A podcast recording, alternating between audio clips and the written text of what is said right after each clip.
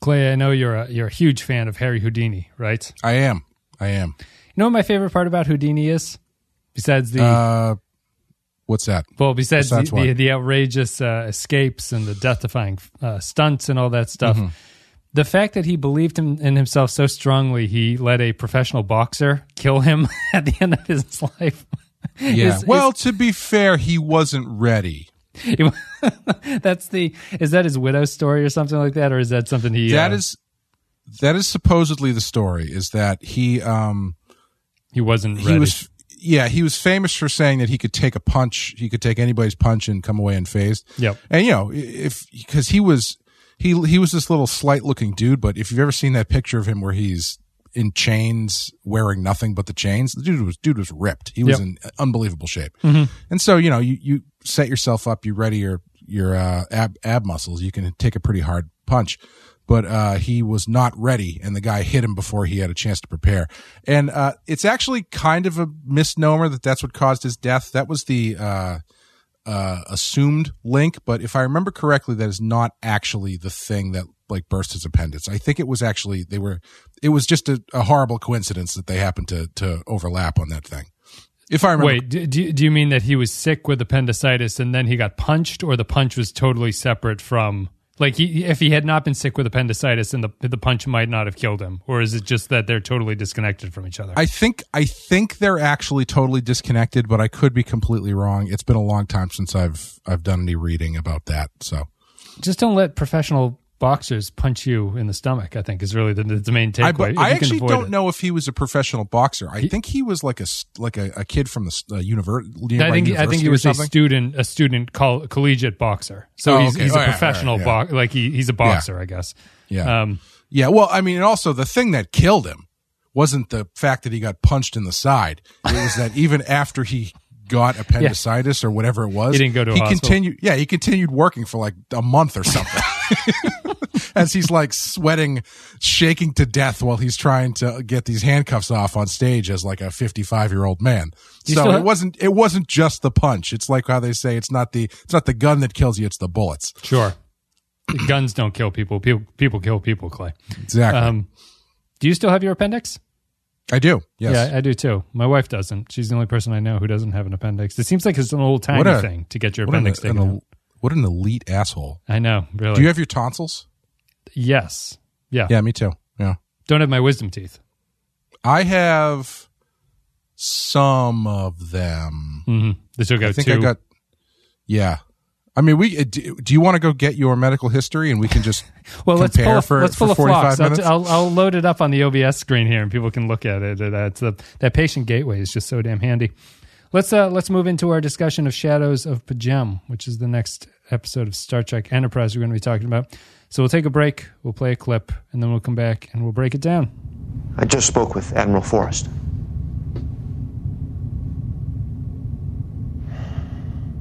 There's no easy way to say this.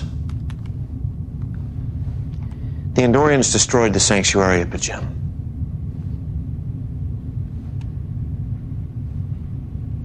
Were there any survivors? Fortunately, the monks and the intelligence operatives were given advance warning. They're fine. Was there time to remove any of the relics? I don't know. All right, so Shadows of P'Jem, which always makes me think of pajamas, but it's the 15th episode of the first season of Star Trek Enterprise, aired on February 6, 2002. Teleplay goes to Mike Sussman and Phyllis Strong. Story goes to Rick Berman and Brannon Braga. Directed by Mike Vejar. The in-universe date is October 2151. In this episode, Archer and T'Pol are taken prisoner during an away mission on a war-torn planet in the Coridan system. And here we are to talk about it. It's the continuation of Broken Bow. Like I guess uh, obviously it's a continuation of Andorian incident, but I guess it would also be considered a continuation of Broken Bow, which kind of ties into all that stuff. And um, I guess I'll lead this off to you, Clay, with th- this episode actually left me fairly conflicted about the direction of the series because hmm. I don't know if Enterprise should more strongly embrace serialization. However, at the same time, I think that their serialization, if they were continuing it in the way that they do it in these episodes, including this one, Shadows of P'Jem, is not very good. So I don't know if they're ready to do it yet. But at the same time, having this continuing storyline actually made me feel like, oh, the series could actually do something with this. Like there's potential here that they're not really tapping into. But at the same time, this is a far cry from DS9's serialized storytelling. Um, it's really clumsy in a lot of ways, and I think that will break down a lot of them. But I don't know what you thought about that. Yeah, um, it's interesting.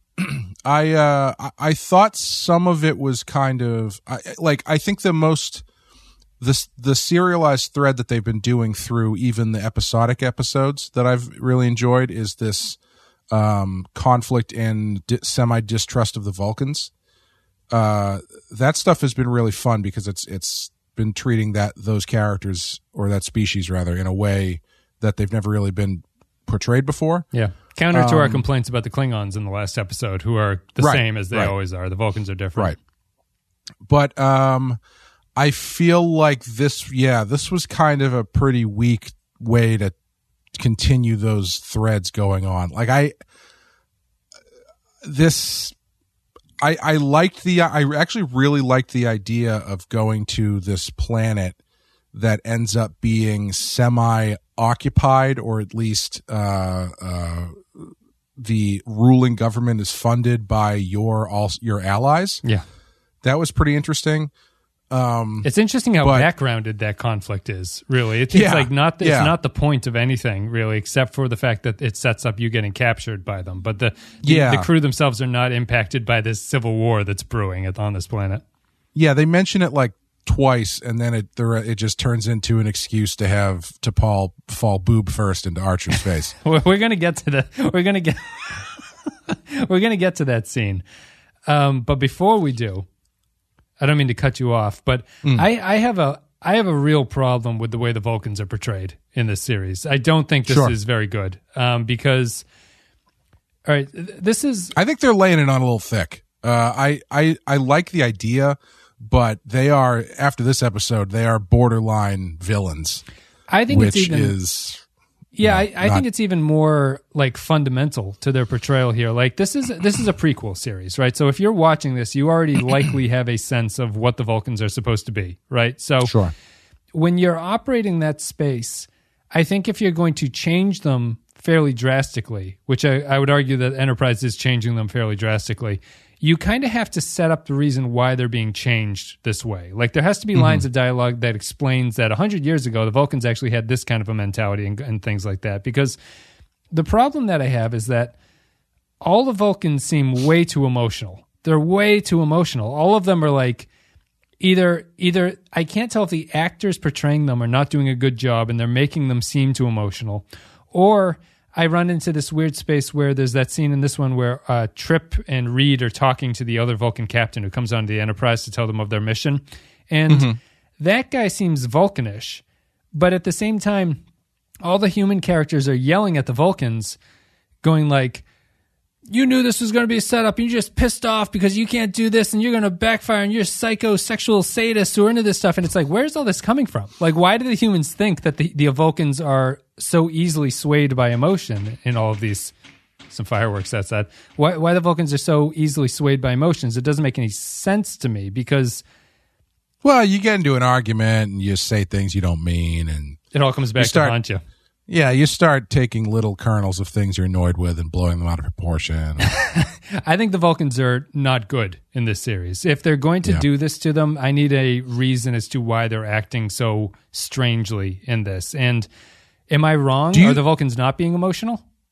um, That opening guy, So- when he's talking to the admiral in that opening scene, is basically pounding his fist on the table, going like. "This is Yeah. unacceptable to do." It's like this is the Vulcans Right. shouldn't care. Yeah. Do you think it's a matter of the Vulcans having more screen time than they have traditionally?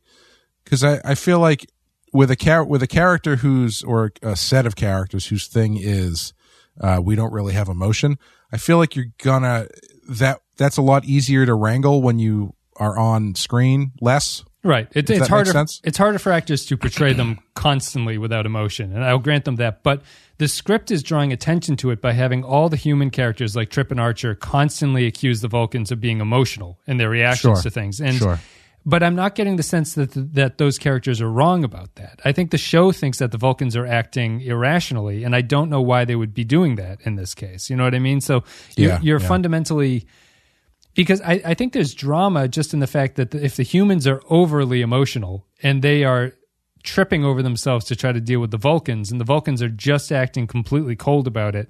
I don't think you need to play up the Vulcans as this like vindictive species that's always out to sort of underhandedly deal with the humans for some reason. It's mm-hmm. it's it seems on you can focus the drama on the humans' desire to break free.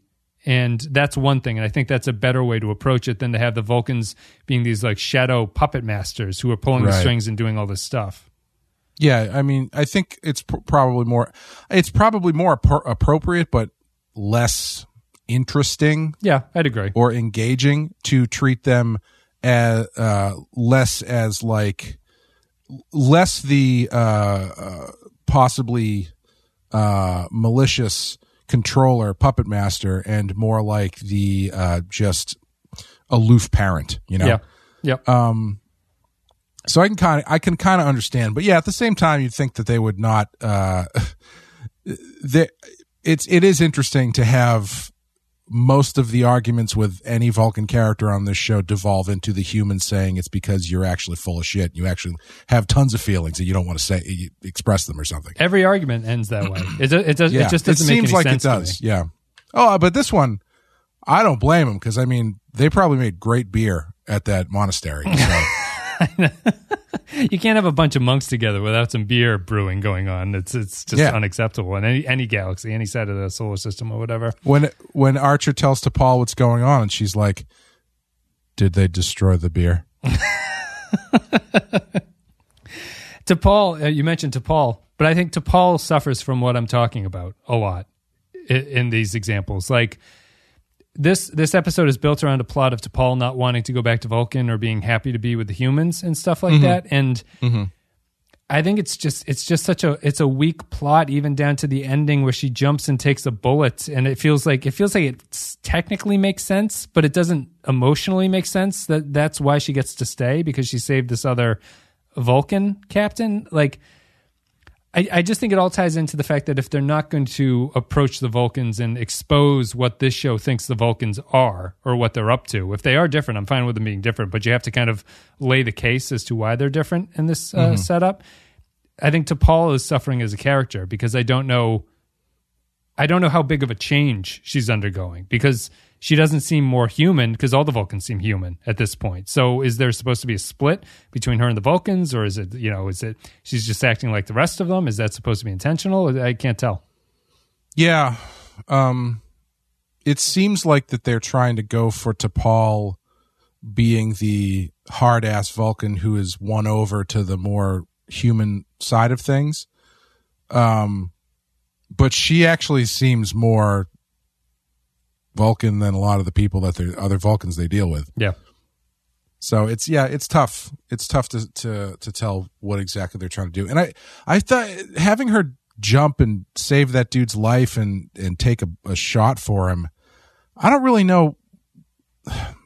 It's just that just seemed really weird to me. yeah. like that. it, that seems random. It's very random. Yeah, yeah, like thematically, it didn't really make a lot of sense because it's not like it's not like uh, T'Pol was saying that she didn't want to go and she was uh, didn't care about the Vulcan cat. You know, it's it's not. It's or not even like from it the, was the Vulcan point of view, they don't think that she's not self. You know, like uh, not self-sufficient, but uh, the the Vulcans don't have a point of view other than we want to punish you for your mistake. So her saving them doesn't really seem like it rectifies the mistake. They're they're not pulling her off the case because they think that she doesn't have the character for it or something, and this proves that to them that right. she's okay. They're doing it because of a vindictiveness that, or at least we're told it's vindictiveness because you don't really get a sense of it from any of the Vulcan characters. Yeah, and I mean it, it is only there. It, it doesn't it doesn't tie in thematically at all because it's only there to to injure her so Archer can blow smoke up the ass of the Vulcan guy to get him to back off and let her stay. Yep. Yep. Um, you know, I recently discovered what the where that phrase comes from. It's disgusting. Blow smoke up your ass. Uh, did you mention that? I saw that for some reason. What is it? It's uh, it was a an, it's an antiquated way to check corpse to see if they're really dead. Yes. Is Yes. to give them a tobacco enema, Why do and- I which know means that? to literally take a tube, smoke up some tobacco, and blow the smoke up their ass. Was that on a TV show recently or something? It, they just covered it on last podcast on the left, um, Huh. so that's why I know it. Maybe they tweeted about it. That's that's fun. It's too bizarre, too random that I uh, that I also know about that or whatever. But yeah, to blow to blow smoke up someone's ass is the uh, old timey way to tell if this guy's dead. It's better than cutting off their head, I suppose, to make sure that you know what's going on. Yeah, you know why they stopped doing it? Because uh, they were it. They needed to. It was developed during a time of cholera, where there's cholera outbreaks all over the place, and cholera is, of course, shitting yourself to death. Yep. and uh, th- it was spreading cholera, You did. so they stopped doing it because the people doing it were spreading cholera. So well, at least they they perfected the scientific method there at that point. I know we we've we've come a long way. I suppose Phlox would have a lot to uh, to say about that whole thing. But what I, what I was saying though is like it's not her saving that guy is not some grand statement ab- about a, a change in her character standpoint through the episode or anything like that. It's just a, a matter of it's just a reason to get her injured enough that they can you know uh, talk that dude into getting her to stay. Yeah. Again, it feels like a kind of Discovery esque plot point. It's it's a simplified version of what Discovery does, which is to change the situation enough where you then open a door to a resolution. But it doesn't feel like you really earned that resolution. It just feels like you you technically arrived at the right spot. And T'Pol, to Paul and the Vulcans are really the big thing here. I just think that overall, if this if this show were to approach uh, or to like were to approach a more serialized storytelling method, I just don't think that they have a handle on what the universe is like here to make it really Sure. feel like you're satisfied in the way that things are going because it all just feels a little bit like paint by numbers or um, flying by the seat of your pants in a lot of sense, and it's it's just not. I- I think all the bones are there. It just it doesn't sit well with me, mostly because I don't feel like they've given us a good idea of where the other species outside of humans are supposed to be. Because I'm confused about their motivations a lot of the time. Yeah, I would also agree with that in the way that they use the Andorians in this episode. Because I, while I thought the introduction of the Andorians was fantastic, I thought that was really great. Where they, uh, you know, it's all in shadow, and then you hear Jeffrey Combs' voice, and then you just see the head tilt forward, and the light hit the Yeah, antenna. their little was really antennas. cool. uh, every time they get a shadow shot of the antennas, they make them wiggle a little bit. But Yeah. yeah, he's and I- he's. I think Combs is better as Shran in this episode. He's got a little bit more Oh, yeah. personality than he did in the previous one. But he's just yeah, definitely.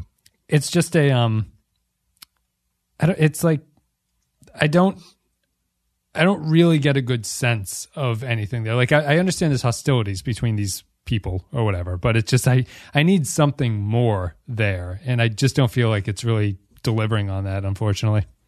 Yeah, it's um, it is. I I thought the way that they worked them back in was a little bit uh ham fisted. It just seemed weird that they were all of a sudden showing up on this planet, and I don't Can't know. It sleep. j- Can't uh, sleep. yeah, and all in there the way they show up, and then they they they have a guy on the inside Yeah. somehow and then they they help them get the archer like how did they know archer i don't know it was it was kind of a weird way to get them back into the story Yeah. And the, I mean, I'm actually picking up on a lot of Discovery writing. Like, I wouldn't say that this Sure. show influenced Yeah. Discovery, but the the whole beat where T'Pol pretends to be the captain for little gain, yeah that was yeah no gain. There's no reason to lie about that. Um, yeah that it's that just feels like it's a. I mentioned it. It just feels like Discovery in that it's like a twist for no particular reason. It's just like to keep you thinking that something's going to happen, and eventually it ends up not really meaning anything, which is too bad because I don't know it's. I I just feel that the show itself feels like it's struggling to have something to say about this conflict. Therefore, it's like trying to lash out at all these little minor problems that they can throw into it to see what they're going to amplify the story with, and it doesn't end up working ever. All right, so let's just get into the strangest part of this episode. I think it's kind of it's kind of tangential to T'Pol's whole thing. Um, again, the show getting off on having characters who are not sexually interested in each other play up some kind of sex thing where here Archer and T'Pol are tied together and to untie her he basically has to bend her over and eat her ass in front of the camera. Like there's no there's no I don't understand any of that stuff that's going on because uh, it's again it's like the broken bow decontamination thing where Trip is like rubbing her down the whole time. It's there's no subtext to the scene be, Yeah, beyond I- it's just kind of funny I was trying to figure out if there was supposed to be some sort of like is are they is it was that scene supposed to be sexy? I don't think so. I don't think it's supposed to show supposed to them. be- no, I don't think it's a budding romance or anything like that. No, no. Then it, that's uh, that's so. Some of it's comedy, like she falls on him and smothers her, smothers him with her tits. Basically, it's like you know, and Archer's Yeah, like, oh. but still, that's that's the accent on five minutes of them like wriggling against each Yeah. other and Yeah. like face face to face, switching like, positions. breathing. A lot of a lot of Yeah, position and I find Can't I get into know. a rhythm. I find that uh, fairly um, what's the word exploitative. Let's put it that way. it is, yeah, it is. because it's they're clearly doing it just because Jolene Blalock is an attractive woman. yep, wearing a, there's wearing an outfit that demands Right. something like this happen. Yeah, Right. And if there's no intention there of of setting up any sort of relationship or romance, like I thought that's why they were doing it in Broken Bow. Was I thought it was supposed to be like, oh yeah, she's the you know Vulcan Ice Queen and Trip is the happy go lucky Southern boy, dude, yeah. they're gonna yeah he's gonna get through to her and blah blah blah. You know they're gonna get to have a thing, but they haven't done anything with that. So I guess it was just an, ex- an excuse to rub glitter on each other yeah, but it was it was it was kind of funny intentional or otherwise that scene when they're as they're talking and they're trying to work it out because it reminded me of uh, one of the naked gun movies where uh, he's dancing with i think uh, priscilla presley and they're having this like really intense conversation but their dance goes from like a sexy waltz into like ridiculousness so they're like staring at each other straight in the eyes talking about serious stuff while they're going like yeah. like shaking, doing maraca hands and like doing weird chest thrusts and stuff. It's, it's it was a that's a weird scene. it's um it's tremendously strange. I, I, I think it's I think it's strange all the way from the the shot, the cinematography, the sh- the like direction choices that they make down to the the lack of any subtext to that is really Yeah. strange. Like that feels like it's a scene built around those characters are tied together for 20 minutes in this episode and they come to terms with their why he wants her to stay and why she wants to stay or whatever and they don't even they don't even really broach the subject at all like they kind of talk about it but not in any way that's illuminating as to what T'Pol actually thinks about it Yeah, I I thought that was I thought that scene ultimately was probably the best scene in the in the show, just because they do. It's another one where they I thought they did a pretty good job of of talking of doing character conversations about Yeah. stuff.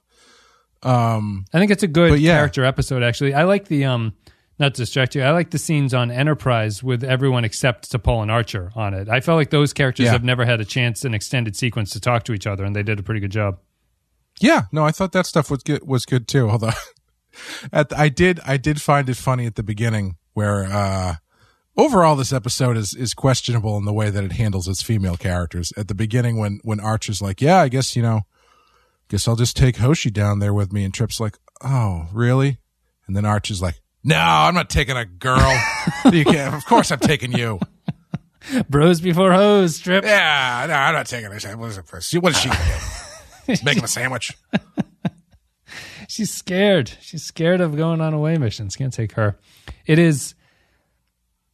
Yeah, I mean, we talked about that in Broken Bow, the good old boy attitude. They, I mean, Mm-hmm. it, it just, it's another opportunity. It's another thing where I just don't feel that the show is really commenting on that. It's not really saying Right. anything about Right. these things, which is Yeah. the, which is the problem with it because it's totally fine to have those scenes if you're showing them as some sort of like um, preliminary step in humanity. Like they aren't quite at the 24th century version of humanity, so there's still these kind of like lingering uh, sexism or like misogyny Sure. type things. But the show is not really about that.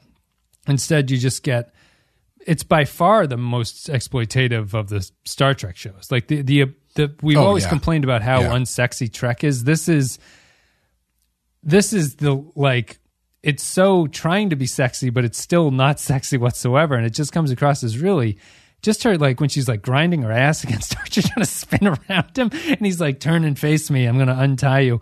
And also, terrible knotsmanship on the hostage takers. There, really, that's their awful. second their second swing was a lot better Yeah. where they like essentially hog-tied them much like you know houdini would be tied up but yeah that that first one was essentially you know the the one wrap around the chest around the, the chair that you could just sh- you know shimmy yourself out of very quickly the the funny thing about the second one is that I don't think the episode does a good, very good job of showing you how long they've been in, held in captivity. And I was thinking it's it's almost like an SNL sketch where Archer is like over the top reacting to being having been locked up for half an hour. He's like, "There's some rat feces on the ground. We can we can lick them up. Get some." He's like, "You're gonna need your strength," and she's like, "No." i'm gonna need i'm gonna need to chew through my own wrist to get enough blood to slick these ropes off if we're ever gonna get them off And T'Pol's like, "We can we can just wait. I'm sure the Enterprise is going to try to rescue us. Let's, let's just hang out." What uh? Did you like this episode or not? Um i think i did You sounded like, Like, you came in happy, and now you're now you're kind of wavering off. no, of it. I I, don't know if I thought it was I I thought it was I thought it was a good episode, but I'm just not sure about the use of the Andorians and ultimately I'm not sure about everything they do in it, but it, as far as I thought it was an enjoyable episode. I didn't think it was any great shakes or anything. It, again, it seems f- well put together for the most part. Um, this one probably has, if you really want to get nitpicky, it probably has this, the biggest script problems as far as um, things being too convenient or, or the writing is obvious. yeah, hamming, ha- ham, ham-fistedly put, you know, slamming different things into it. Would you Um, would you to what what I start off with? Would you rather the show embrace more serialization, or would you prefer the episodic standalones at this point? It, this this episode actually made me wonder if Star Trek can ever go back to fully episodic style. Yeah. You know, based on this episode and the other episodes, well, of course, that's what we're doing here. Um, I would probably say I'd I'd be happier to see it go more serialized because I think the episodic ones have been lackluster. I think what what interested me in this one is the furthering of those uh, character stories they've been doing with um, uh, the Vulcans and, and now the Andorians. I think I thought it was going to be a more uh, half and half episode when it started, that it was going to be more like, oh, we are dealing with this interesting situation uh, where we have come down to this planet where the people who are welcoming us are being ruled essentially by the, the, the people who are our allies Yeah, but they didn't really do that. There was not really. This was a very, for all of the interesting setup and interesting character positioning, it was a very plot heavy show. It was just kind of like an action episode for the most part, yeah, um, yeah. and it did. There's not really a lot there, other than the action. It also it also resets everything to the status quo, unsatisfyingly. Sure. For the serialized aspects with the Andorians and the Vulcans, it just kind of ends with like, well, we'll see you in court, and everyone runs off in three different Right. directions, and it's like, well, Right. okay, like did did no one really learn anything here? And and I think that's a that's what DS9 did much better. Like you ended a It's like- DS. uh, go ahead. Do you remember? Do you remember? Uh, have you watched all through all of um, Game of Thrones? Do you remember when, out of nowhere, for no reason other than the fact that Jon Snow had his back to the wall against the White Walkers, where his half zombie uncle shows up for thirty seconds? Yes, the uh, the the guy from the first season that you, you haven't Yeah. seen in seven years. Yeah. It kind of reminded. It kind of felt like that a little bit, where it's like, all right, well, you know, I guess they're dealing with the Andorians, and here they are, and then they're gone again, and nothing has really changed, and there's no Yep. the Vulcans didn't learn anything. Yep. Uh, the humans Maybe the Vulcans you know, did, but it's unclear to me Sure. if they did. Why they're why they're doing these things that they're doing. The mean, Andorians to didn't Paul- learn anything. Anything. you would think you would think the the arc of this episode would be T'Pol more or less choosing a side, I guess, Yeah. or deciding to go against the uh, Vulcan High Council in some even incrementally, but that doesn't happen. She it only happens after it's been done for her at the end. Yeah. Like there's nothing really leading up to that final scene where she has changed her mind. I mean, Because she she even says like when she wakes up, she's like, "Well, I better get my stuff and go," or something like that, Yeah. doesn't she? Or Yeah. to that effect. yeah, yeah. I I'm I'm not always crazy about two parters, but I feel that I feel that this episode could have been a two part because you w- the problem with it is if T'Pol makes a change of heart, I think that you really need the planet civil war to be a part of that story because there has Sure. to be there has to be something beyond just the machinations of these three species going about it because there's nothing there's nothing in those interactions that really let you sink your teeth into what T'Pol is thinking. But I think if the Vulcans are, if you play up the plot line where the Vulcans are sort of holding a despotic rule in power, T'Pol has something to fight against there at Right. that point. Exactly. And, and Yeah. if you don't have that, she doesn't really have anything other than she feels sad that she has to leave the Enterprise. But at the same time, she won't admit that she feels sad, so you don't have a story there. Right. And also that that that uprising I think is doomed to fail because that base had like eight guys, I think. Yeah. M- maybe maybe fewer. They only wanted 40 guns. That's that's apparently all that Yeah. they, They, all wanted want. 40 guns. And they had there were three guys we saw in the um uh in the jail cell itself, right? The main guy there and he had like two buddies. Yep. And then let's be generous and say there was uh, another the guy who gets jumped when when he comes in was a was a fourth guy, and then there were two two other guys who were like standing watch outside that Yep. get jumped by Trip. Are you So counting the inside the mole? The mole is there too. No, I'm not going to count that. Guy. Okay. So you've got six people who on this base uh, who uh, who are guarding it. When you've got uh, Archer, T'Pol, Trip, Malcolm, uh, the the, the Andor- three Andorians, and then ultimately like five Vulcans to, ta- to take down six guys.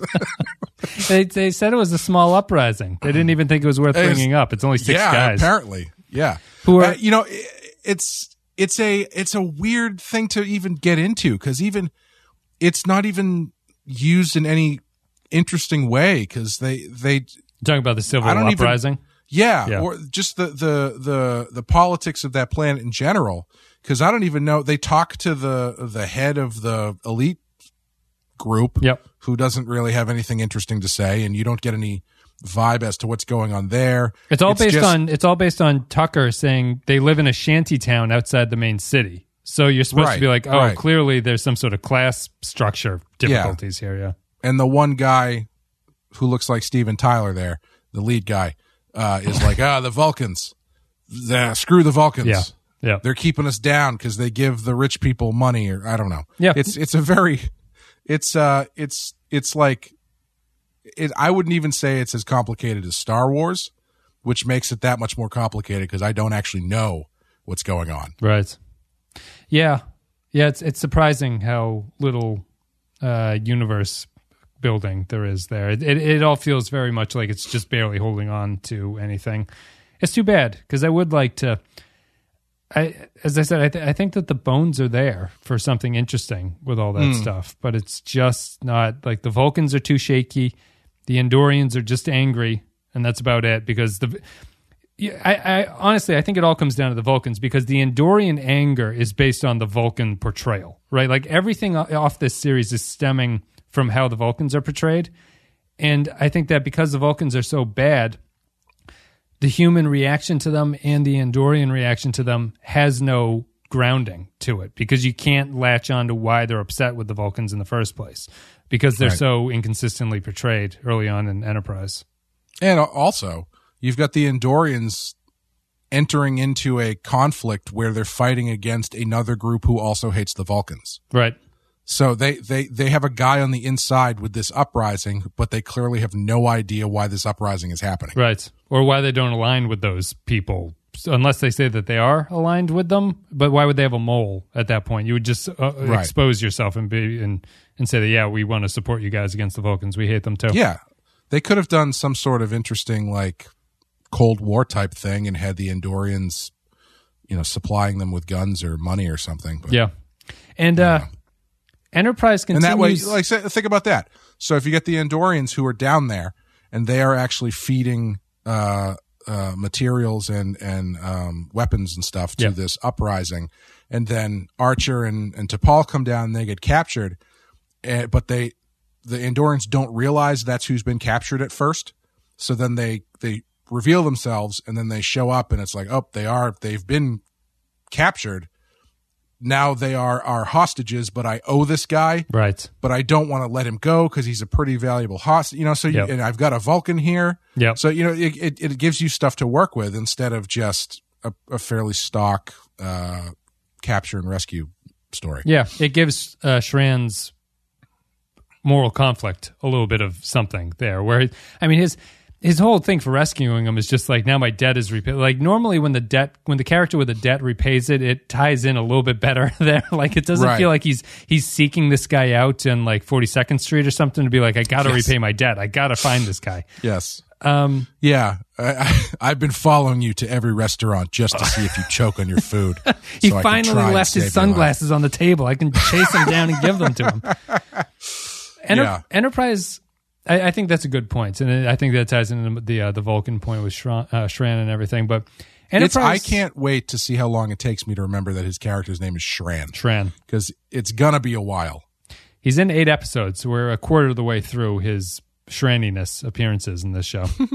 um, Enterprise, another con- interesting thing they continue to do. Enterprise refuses to kill anyone. The monks had f- like Right. three hours of warning to get out of there before the Andorians destroyed the city. That doesn't make any sense whatsoever. And it's also the Vulcans have no emotional attachment to the temple, or they shouldn't. Like the Andorians doing that should mean nothing to the Vulcans. They'd be like, well, we have all the intellectual knowledge that we need from that place. Fuck them. Like, who cares? Like, well, hmm. that that that's the problem for me. Really, is that like they refuse to build stakes through having the monks get wiped out, which would maybe add some gravitas to the situation with the Andorians. And also, the Vulcans having some sort of emotional attachment to P'Jem doesn't ring true to me. That's not what they would care Yeah. about. Well, do they? The Vulcans have always been a fairly, uh, oddly enough, religious people. They're though, spirit. right? There's some. They're they're certainly spiritual, but I never got the sense that it depends on a physical place for them to be Sure. spiritual. Sure. I did. I did think it was a little weird when Archer was telling T'Pol what happened when she was like, ah, "Okay, yeah, people are fine." Like, "You're gonna cry. about- You're gonna cry now." what about what about the relics? Are the relics okay? yeah, they're they're fine. What about that one we threw down the hole and we knew that was in the, the same room? Is that thing okay? They just rebuilt that giant face that leads to the basement. Doesn't make any sense. I I sound harsher on this episode than I actually am, but I was just let to, I saw potential here. I saw something that This- Enterprise could do.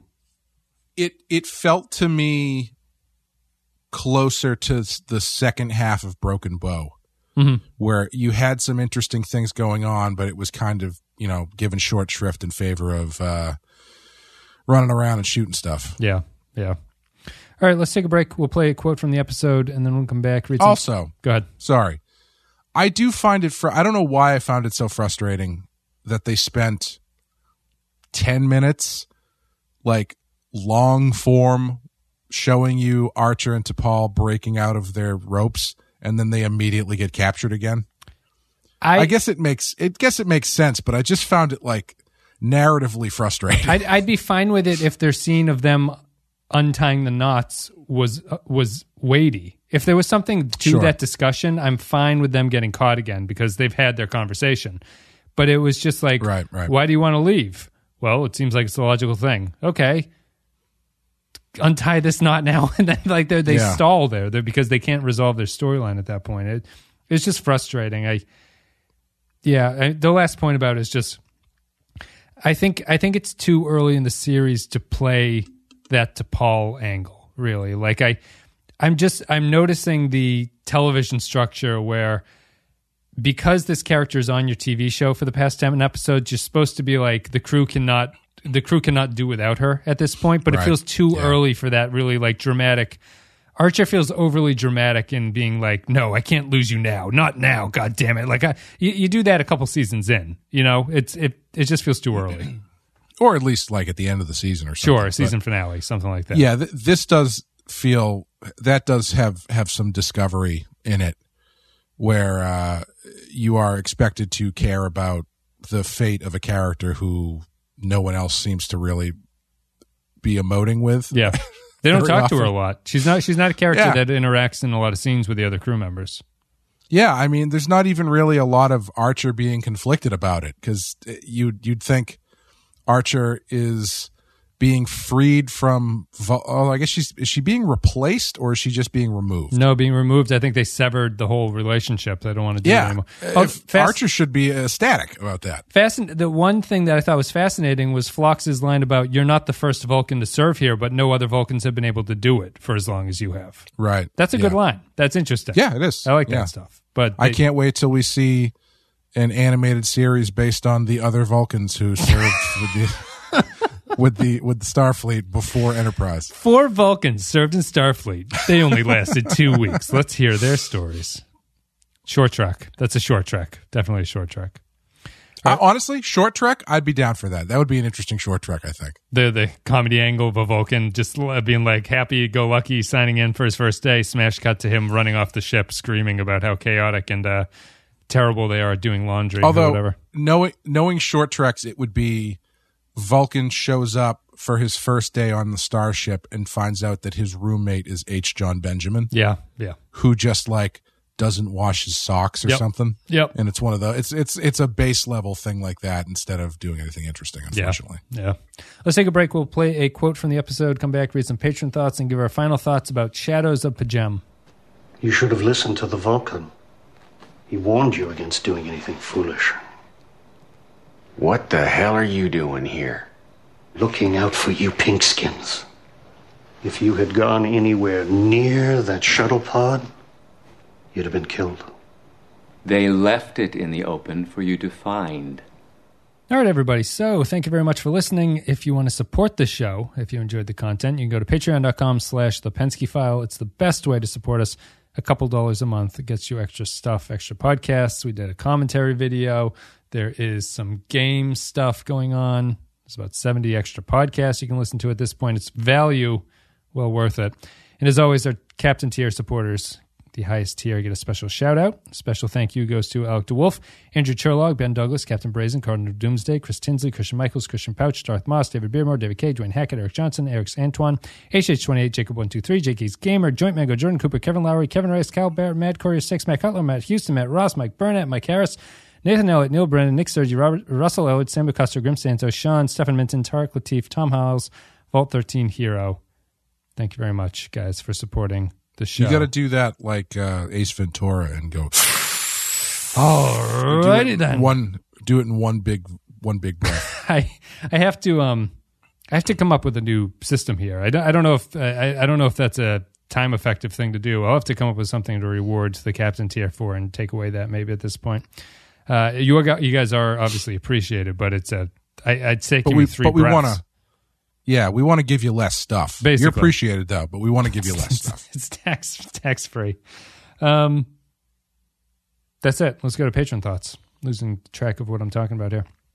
Matthew Ross says, "Shadows." Uh, this is the first one. Shadows of P'Jem. Archer's decisions have an actual cost, straining the Earth Vulcan alliance. T'Pol being recalled for her part in the P'Jem incident seems logical, as well as Earth's ability to stand up to the Vulcans' arrogance, which is more than on display. But the Vulcans are right. Archer's exploratory bunglings are not a good sell for humanity's talents. So Archer heads to Coridan to see what he, else he could break.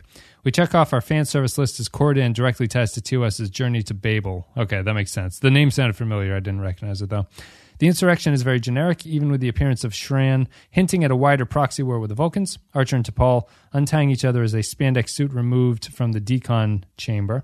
Why does Enterprise have only 15 phase pistols for a crew of 83? How many other things are they missing? In a rescue party of two? Seriously? The sniping between our hero races is what makes the episode enjoyable to a degree. It's not quite time for Federation Assemble. The feel good ending just needed a freeze take with Phlox and Archer laughing as T'Pol stays aboard. Point Extra G says consequences. We get to see that Archer's decisions have ramifications.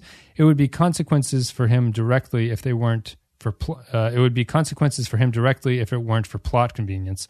They managed to wiggle their way out of them. I like seeing Shran again. His reasons for helping Archer are not only comical, not sleeping well, but also show that despite his antagonistic tendencies, there's a sense of honor in there somewhere. Definitely happy that we'll be seeing more of that guy. Alate Yeah, I think. Uh, sorry, I was just going to say. I think that was the high point of the episode for me was that it was. It wasn't just oh the Andorians are back.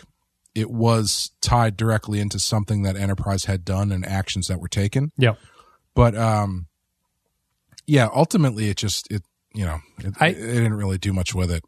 I, I feel, I feel that there, I feel that at the, when you resolve this episode, I feel that there has to be more tension between the Andorians and the humans beyond Shran just being kind of like, and that's it for our debt.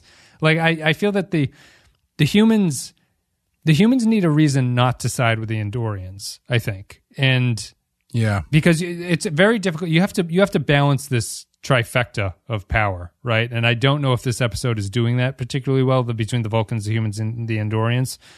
Um, yeah. I don't have I don't get any sense of who the Andorians are other than Shran. sure. Like Yeah. I don't I don't know what their species is doing. I don't even really know why they hate the Vulcans, honestly. No, Uh, like, you're told that they're angry, but you don't know if they're angry because the Vulcans are dicks to them. Is the problem, right? Like you don't know if they're just Yeah. generally angry people, or if it's that they're all reacting to the Vulcans constantly. yeah, yeah. So they're they're kind of they're kind of flying on uh, on uh, um, not nostalgia points, but po- ju- the the fact that people know who they are is kind of carrying them at this point. Yes, if they were the um, they're honestly no more developed than the Suliban, and the Suliban are kind of a joke of this series. The uh, the Right. shapeshifter time traveler guys. Yeah, yeah. Um, hey, remember in season two of Discovery where they had that whole multi-episode plot thing about downloading the entire known knowledge of the universe? yeah, your Google planet? Drive from that that orb. Yeah, I don't know why I just thought of that, and I think it was because they did that and then just kind of forgot about it a couple episodes later. what the well the orb was. I'm not going to try to remember discoveries. The orb was important there, wasn't it? Like it was. I can't remember. I can't remember. It was. It was. Uh, Discovery had all the knowledge of human history, and then the Control was trying to get it from Discovery. right because they picked it up from the orb. Yeah. So- It's it's relatable stakes, is what I'm saying. A latte librarian says, Shadows of Pajama, are they trying to give T'Pol and Archer sexual tension? It feels wrong. The boobs to the face bit made me cringe. And the objection to the Vulcan sending an extraction team seemed hypocritical when they've been thinking about doing just that for a scene or two before. Something about the life debt motivation didn't work for me, even though Combs did a good job. Was such a debt mentioned in the first episode he was in? He does. His final line is, um, I, I owe you a debt or something like I mean, your debt or something is sure That's right. Yeah. You know, I, w- I was thinking about it about the uh, uh, the T'Pol thing, and this really is the most exploitative female wise series so far. And I mean, and I, Haven't I was seen thinking, Voyager. I was, Haven't seen Voyager. That's true. Yeah. Well, Voyager. Uh, okay, sure. Jeri Ryan shows up eventually, but th- this I don't know if they go to this lengths. But it, like even thinking back, I was thinking, well, they do the the green skin alien thing on on TOS, but even th- but there, That's a culture, is the thing. right? Yeah. Right. Whether or not that's appropriate is is whatever, or has aged well is whatever. But that is that is a culture and a uh, level of exoticness that Yeah. they're going for Yeah. Yeah. This is taking the main female cast member on your show and literally rubbing the captain's face in her tits. and and like playing it off as a joke because she has no emotions, so she's not going to say it. You know, it's, right. She she can't be really weird. She can't be sexually assaulted or uh, harassed. This is not sexual assault or anything, but it's like it's the they're pl- they're, It's- they're taking advantage of her coldness. Right. It's not it's not sexual assault by the characters, but it's like arguably sexual assault by the writers. Yeah, the writers, If yeah, that makes yeah, sense. yeah. Because it's it's not a it's not a character thing that's happening. It is very much the hand of the writers. They found a the character that they show. can just slap the ass of whenever they want, and she's not going to complain about it. Is basically the Yeah, and it's really weird and it kind of creepy.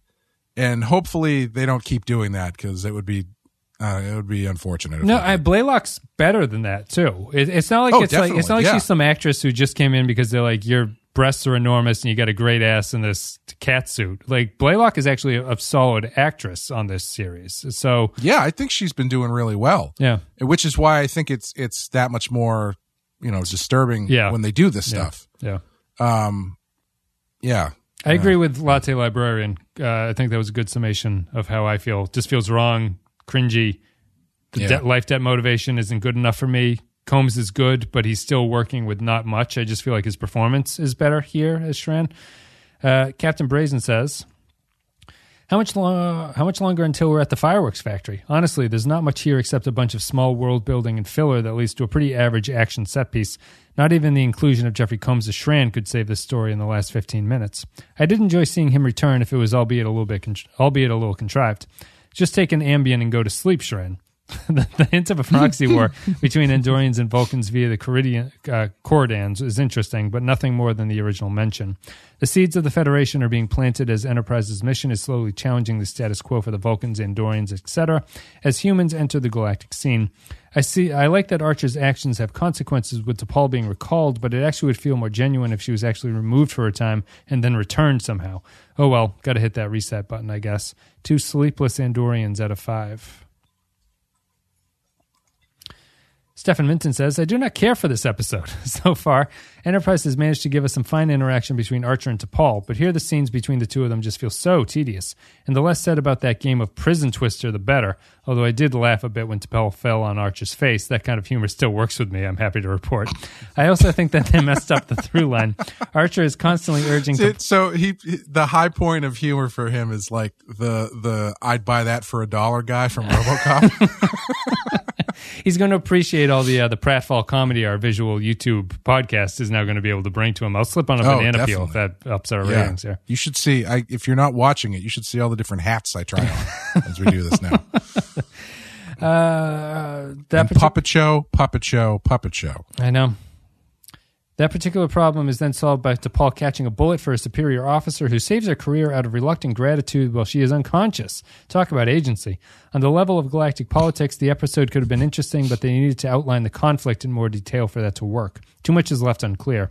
Shran is on Coridan doing what exactly? Are the kidnappers legitimate freedom fighters or just a bunch of thugs? Are the Vulcans propping up an authoritarian regime because it suits their security interests? It's a muddy mess, and by the end of the episode, none of these issues are resolved and conveniently not even mentioned again. Oh well, they can't all be good. Two bowls of gruel out of five. Yeah, I'm really starting to sour on this explicitly because of how they treat T'Pol.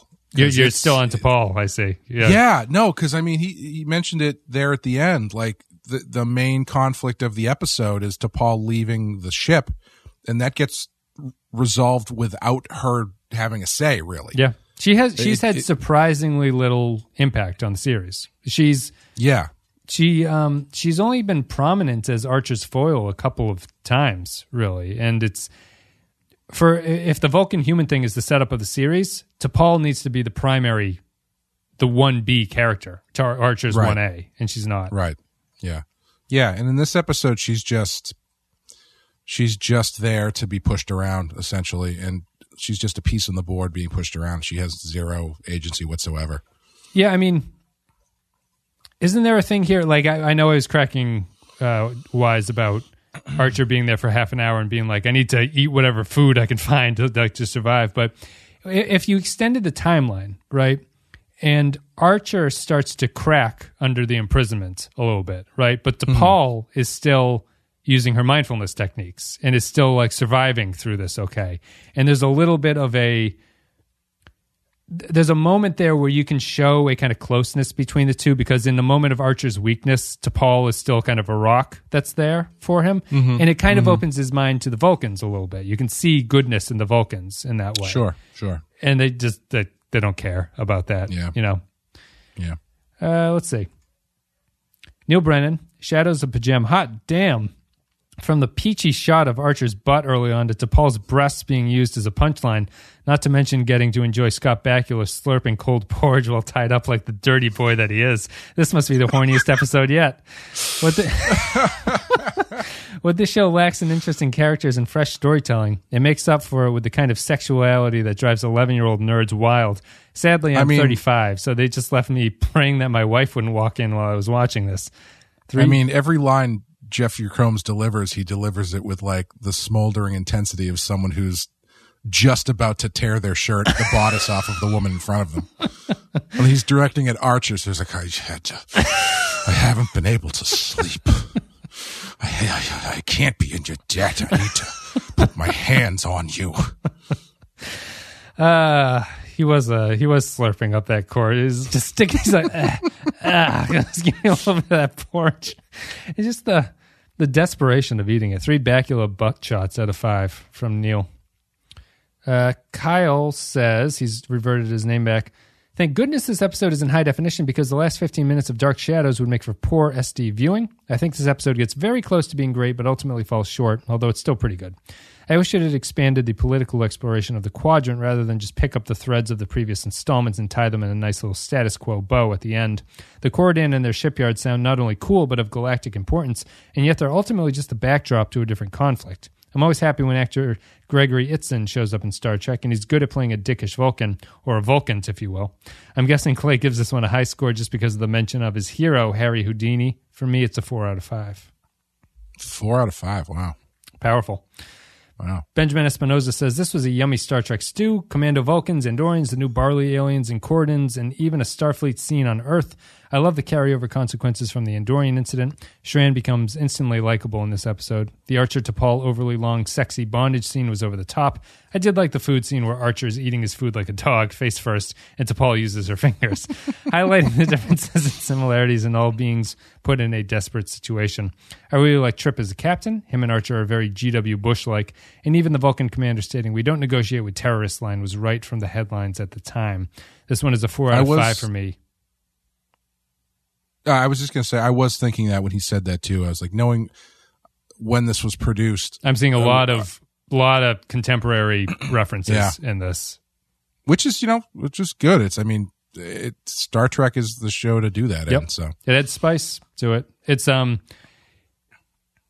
it, it's a little bit. They, they haven't quite sorted out what they're feeling uh, here, but we'll get into that more. I think as these stories sort of cohese or cohere around Yeah. things. you know, I, I'll be interested to see if, if, if there is any 2020 vision, uh, on how they handle that stuff, if whether or not it, it, it is a little bit too, um, Corny. gung ho. Yeah. yeah, corny and, and gung ho than now than it would be at the time.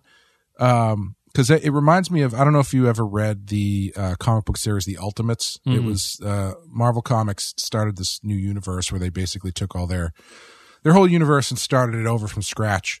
And so you had Ultimate X Men, Ultimate Spider Man, and uh, the Avengers version was called the Ultimates, and it was uh, it's where the idea of of uh, Sam Jackson as Nick Fury comes from there.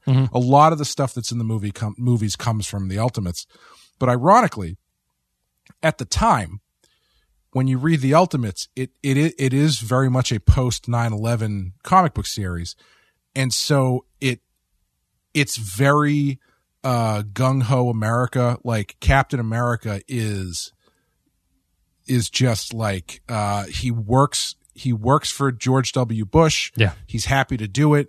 Uh he's kind of a bit of a fascist. Yeah. Um and it, it- but at the time it it didn't play that way. Like there's even a scene where uh where he's fighting this villain on top of a train. It's a very famous scene. Um and the guy says, uh, "Why don't you just give up?"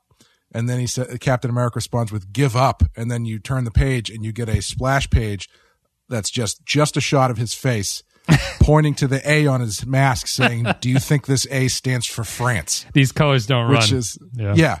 And um and reading it now, Did he really I- say I- I- France? he said he did. Yes, he says, "Do you think this A stands for France?" Yeah.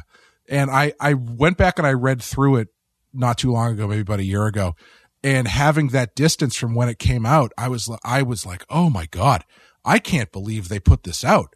It is so scathingly uh indicting America and the American war machine and and and it was I couldn't believe it. Yeah. It was it's a very is it very political comic. It's it's satirical, yeah Oh. but it is it's very much it, i think the satire of it was lost at the time Sure. so looking back and reading it again you you're seeing all the stuff that was and it's it was written by a guy named mark millar who's uh, Scottish. So he's not American, but he's com- he's commenting on all of this stuff that America's doing Yep. post 9/11 Yeah. And he's doing it in such a way where it seems like it's pro America, but then given the time, you look back and you go, "Oh, this guy was seriously taking the piss out of everything this country was doing," and it's actually pretty impressive that he got away with it. Yeah, interesting. Yeah, because DS9 obviously got to it early. They did their 9 11 episode five years early. Uh, Enterprise is going to be two years after 9 11 before they comment on it. So you'll see when that comes up. David Beardmore says Shadows of a Gem. Nice to see a follow up to the Andorian incident. This episode is a part of a trend in Enterprise to show consequences of past episodes, as opposed to having everything having everything reset each week. Outside of that, it's not my favorite episode, but it's always a pleasure to see Jeffrey Combs do his thing. And then that's that's it. Yep, that's it. Thank you very much, patrons, for leaving your thoughts about Shadows of P'Jem. Clay, what are you going to give this one on our scale of uh, one to five?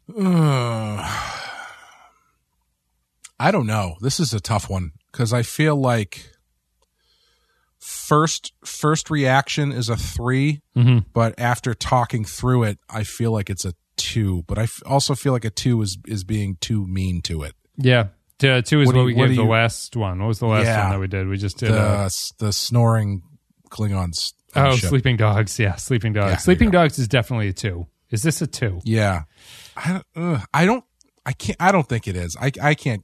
I, I don't think I can comfortably give it a two. It's a low three. It's a low. three. It's a low three for me. I think as well. Yeah, it's um, it's a low. It's it's a low three mostly because I I like the potential of this one. Yeah, I see exactly. what Enterprise Yeah. could do, and it's it doesn't want to do it, and it's very frustrating. Um, and honestly, like the we can just end it with the, the thing about I um, I seriously wonder if Star Trek can do a episodic standalone at this point without like Mm-hmm. I think that the best model for Star Trek going forward from this point would be a hybrid serial episodic model where there's something going on in the background but they still have room to take a breather every once in a while. So it's not the it's not the relentlessness of Discovery and Picard, but it's not let's just repeat the same episodic stories that Star Trek has done 50 times before because I'm starting to feel the repetition of those Star Trek stories. Like you're like, oh, this is exactly like that TNG and DS9 episode. Oh, this is exactly like that Voyager episode. They're just running out of space to do that. Yeah, it's um I don't think it's impossible. Um Strange New Worlds is going to be episodic. Yeah, I think as I've said previously, they I think it's sorry. all it's all about uh how you go about it. And if you if you do sort of the for lack of a better term, the Highlander model, which is you take an idea and then you twist everything you can get out of that idea, then I think you're you're it's it's you can tell good stories that way. But I think that depends on a the- serialized backdrop, though. You know, like you have to, you have to, Yeah. you have to like severely limit your universe. I think in order for that to work. Like you, if they just came out with a, a new Star Trek show that is basically Strange New Worlds, it's a starship going around. I think that you're, you're not giving. You have to do the DS9 thing. You have to set it on a space station. You know, not Right, not right. exactly set it on a space station again, but you have to do something as drastic as like it's kind of taken for granted, but it was a pretty ballsy thing to set DS9 on a space station. Like that's a very Hmm. different setting for the show from what we had been expecting.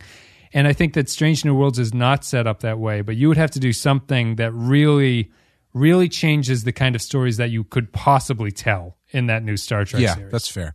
Yeah, and I I think as we've talked about before, I think Enterprise was there um conceptually to do that. yeah, yeah, because you have you the the timeline the time period it's set in allows you to essentially show what the what brings uh humans from humans into the federation what, Yep. what turns them into uh modern as as in modern as in we as contemporary. Yeah, contemporary. There we go. Yeah, they don't words. It's late. Um, contemporary humans into Starfleet and into the, what becomes the Federation. And that outlook that gives you a lot of leeway to do that stuff. Where it's like, okay, this episode is about Archer learning this lesson, which helps this way, or you see that his actions start to to have consequences and stuff. I think you definitely can do that. Strange New Worlds. I don't know unless they're going to come up with some sort of it's I it's probably going to be something like uh, uh, Christopher Pike now ultimately knowing his own fate needs to make every day count and some bullshit like that. pay it forward.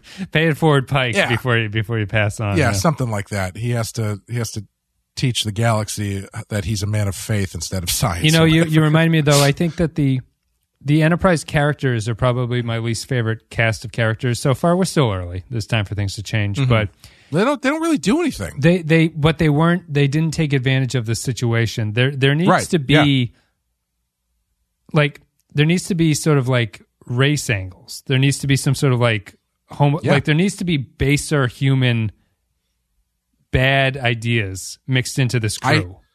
I hate I hate to to generalize based on his his accent, but make make Trip into an asshole, Yeah. like a kind Yeah. of a racist guy, Yep. or something, or like a give him more of a, a, a gross edge. racist Uh, towards even- the Vulcans. you don't have to make him- You know, you can make it. Ra- Yeah, you can make it very least, explicitly sure. racist towards the Vulcans. Yeah, Yeah, I mean he doesn't have to be an awful person, but you know, awful persons, awful people tend to are uh, sorry, not awful people don't uh, have a uh, monopoly on awful right. feelings and stuff. You know what I mean? Yep. Um, and like Malcolm, like I said, Malcolm should be more weapon hungry. Hawkish. He should be Hawkish, a he yeah. should be a neoconservative hawk. It would make sense. I can't think of any of the small words to use. So he should be really in, have the love. He like of bang bang. he ex- shoot shoot he- guns. yeah, he like he like bang bang. He shoot at bad guy. No, Uh, that's the you know, problem. like, uh, that's the yeah. problem. Like, the characters don't have. They don't have any basis because they're set up as already being pure Starfleet characters, and the setup of the show is not supposed to be that way. They're not supposed Exactly to be that way. Yeah, yeah. And I mean, Archer, perfect, perfect opportunity to have someone who is, you know, as we've said a million times, the the proto version of the Starfleet captain. You get to see what turns him into someone like Kirk or someone like Picard. Yeah, yeah. But and I, and I'm not convinced they're not doing that because they that you are getting to see bits, but I I don't think they're leaning in into, leaning into it as hard as they could be. Agreed. All right, so we'll both give it a three. That's it for Shadows of P'Jem. Thank you guys for listening. Thank you for supporting the show. Patreon.com slash the Pensky file. Patreon.com slash the Pensky file if you want to support us. Otherwise, all the links are down below. The ThePenskyFile.com slash links. You can go there. I think that's it. Clay, do you have anything you want to say? You just had a Rotten Horror come out. Yeah, we just uh, had uh, Ti West's House of the Devil, number 143 on the Rotten Tomatoes 200 best horror movies of all time list that we've been covering. I'd seen that Uh, one before. I didn't recognize it until you started talking about it, but I've, I've Yeah. seen that one. Did you have any thoughts on it? I remembered liking it, but I remember thinking uh, that it was all atmosphere by the end Yes, of it. Like it yeah. was like it was it was spooky and scary while I was watching it, but I don't Yeah. I don't remember anything really. I it. I think ultimately with that movie, it's uh, at the time that it came out, it was a lot more um, revelatory than it is now. yeah because it, it it we we talk about this on the show a bit. It was 2010, 2009 and the uh m- the nostalgia mining of, of the 80s style hadn't quite started yet, Yeah. at least not to the point that it is now, and they were kind of one of the first movies to really do that. And so I think at the time it seemed like it was a a a much a much more impressive style move than it would be now. yeah Um but yeah, so we talk about that. Uh actually Badass comes back next week. yep So we'll be back with uh, season three uh, as the Amazon Prime listing flies of uh, Batman the Animated Series with me and Sean Murphy. So this should be fun. how's um there's only three seasons of Batman the animated series, isn't there? There is three official series, but uh, sorry, three official seasons. But the way that they're split up on DVD and other home video, it's broken into four Oh, because the first official season it's five is million six- episodes. 65 episodes. yeah, and we actually just in our recording, we just straddled the the line between the end of the first season and the beginning of the second season. Oh, so uh, it was, I believe, 65 for the first se- season. Then it was like 15 or 13 or 15 or something like that for season two. you guys already did sixty five episodes of Batman. Yeah. Well, Yeah. That went by quick. And uh, I know. Yeah, well, not not yeah, but if you think about if you think about when we started recording, it was like three years it, ago. it was it was pre it was pre Trump. You guys are Yeah, well, talking, yeah, that's right. You're Yeah, talking about point. the election. Yeah, we we started we started recording at least a year before the election. Yeah, maybe, maybe that's not that. I'm just surprised you've done that many. I guess over the course of time, that's not that many. But that, I'm still surprised that you actually did 65 episodes of Batman. That's interesting.